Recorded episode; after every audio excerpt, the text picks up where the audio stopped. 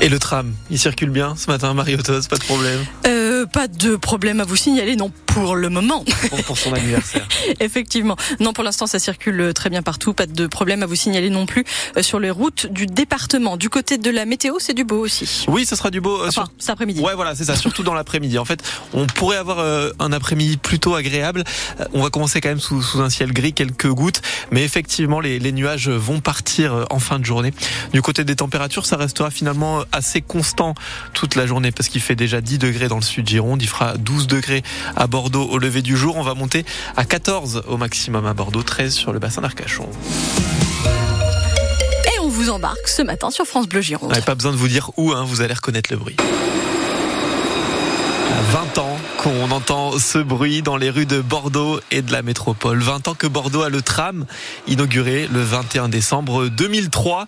C'était un dimanche, il pleuvait, le tram était tombé en panne. Bref, il y a certaines choses qui changent pas. Mais depuis, le tram est devenu un des emblèmes de Bordeaux. Très utilisé, hein, près de 110 millions de voyages sur l'année 2022. Trop utilisé peut-être, vous le savez, si vous avez déjà essayé de monter dans un tram bondé. Alors quelle est la suite? Comment faire évoluer les transports en commun de Bordeaux Métropole Eh bien, l'idée du métro vient de ressortir. La métropole a lancé une étude en septembre dernier pour voir si ça pourrait être possible.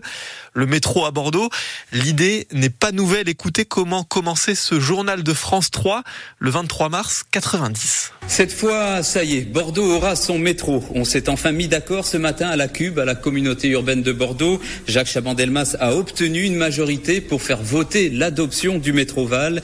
Il fait ainsi rentrer Bordeaux dans les eurocités, les grandes métropoles européennes. Bernard Bonin. Alors depuis, euh, la Cube a disparu. Euh, on n'a toujours pas de métro. En fait, c'est le successeur de Chaban, Alain Juppé, qui avait dit non. En 1995, quand j'ai été élu, les conditions n'étaient pas réunies pour faire un métro. Il n'y avait pas de majorité au Conseil des communautés. Pourquoi? Parce que c'était plus cher. Et deuxièmement, parce que ça ne permettait pas de déborder du centre-ville. Ça ne montait pas sur les Hauts-de-Garonne en particulier. Donc les communes voisines de Bordeaux n'étaient pas très enthousiastes à l'idée de ce projet. Et puis il y a aussi une, idée qu'il faut avoir bien en tête. Quand vous faites un métro, vous ne refaites pas l'espace public. On n'aurait pas viré la voiture des quais si on avait fait un métro. On les aurait peut-être laissés sur les quais ou sur la place Péverland. Donc voilà, à l'époque, ça me paraissait pas le bon moyen. Et d'ailleurs, euh, tout de suite, le Conseil de communauté a approuvé le projet.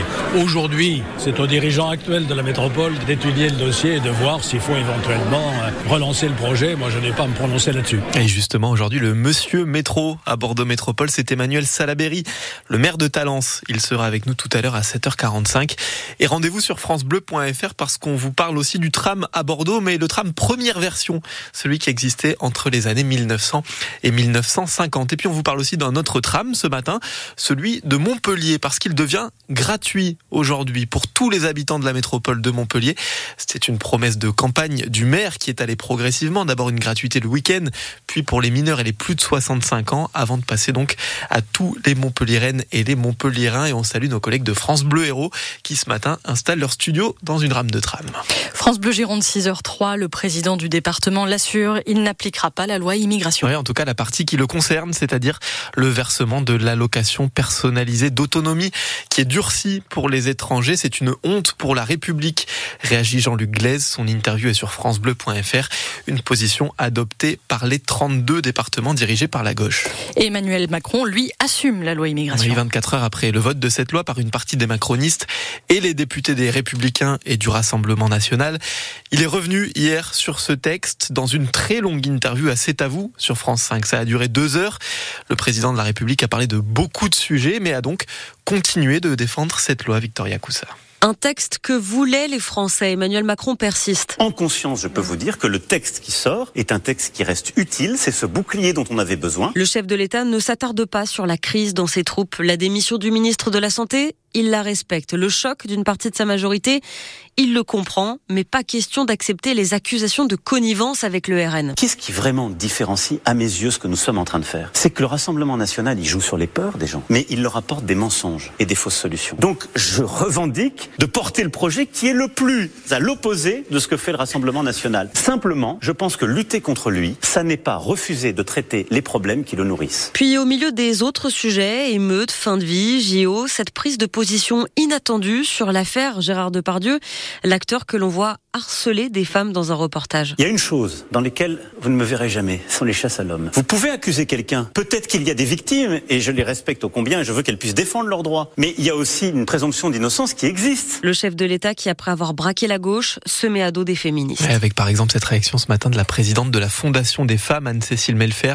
Rien ne va dans les propos du président en ce qui concerne Depardieu. C'est indigne, abject pour les victimes et anachronique, écrit-elle. Le numéro 2 de la police judiciaire de Bordeaux, condamné hier par le tribunal de Paris pour complicité de trafic de stupéfiants. À trois ans de prison avec sursis, Stéphane Lapère était poursuivi pour avoir organisé un trafic de cocaïne depuis la Guyane pour faire grimper les chiffres. Pour faire baisser le chômage au Grand Parc à Bordeaux, le quartier va rentrer dans le dispositif territoire zéro chômeur de longue durée en 2024. Aujourd'hui, il est à 16% de chômage. Dispositif déjà expérimenté par exemple à Castillon-la-Bataille. Moins de 56% des chômeurs auraient été recrutés sans lui, dit le préfet de la Gironde. Et puis les joueurs des Girondins en vacances. Une petite semaine et pas trop de foie gras. Hein. Ils seront de retour à l'entraînement dès mercredi prochain, le 27 décembre pour activer l'opération remonter au classement de la Ligue de football. Les Girondins sont 13e après avoir complètement manqué les premiers mois de compétition, Clément Carpentier. Très mauvais même. Et encore, il aurait pu carrément être catastrophique si les Girondins avaient passé les fêtes de fin d'année dans la zone rouge et il s'en est fallu de très peu. Finalement, cette 13e place reflète aujourd'hui le véritable niveau de cette équipe. Les Marinés Blancs n'ont par exemple battu aucun des neuf premiers de ce championnat. Pourtant, après un mercato ambitieux et une bonne préparation, tout le monde les voyait marcher sur la Ligue 2 début août. Mais cette équipe a trop de manques entre une défense longtemps aux abois, une inefficacité incroyable face au but en passant par un état d'esprit parfois douteux. Au final, ça donne un niveau très insuffisant pour espérer quoi que ce soit, un niveau qui aura coûté sa place à David Guillon, mais son remplaçant sur le banc, Albert Ira, ne fait pas mieux depuis. Il n'y a pas eu cet électrochoc et aujourd'hui, on se demande bien comment ces Girondins de Bordeaux pourraient d'un seul coup élever leur niveau alors qu'il ne devrait pas y avoir de grands chamboulements lors du mercato hivernal. Et avant de se remettre à la Ligue 2, les Girondins reprendront par la Coupe de France déplacement en région parisienne à Sanois-Saint-Gratien. Ce sera le 6 janvier.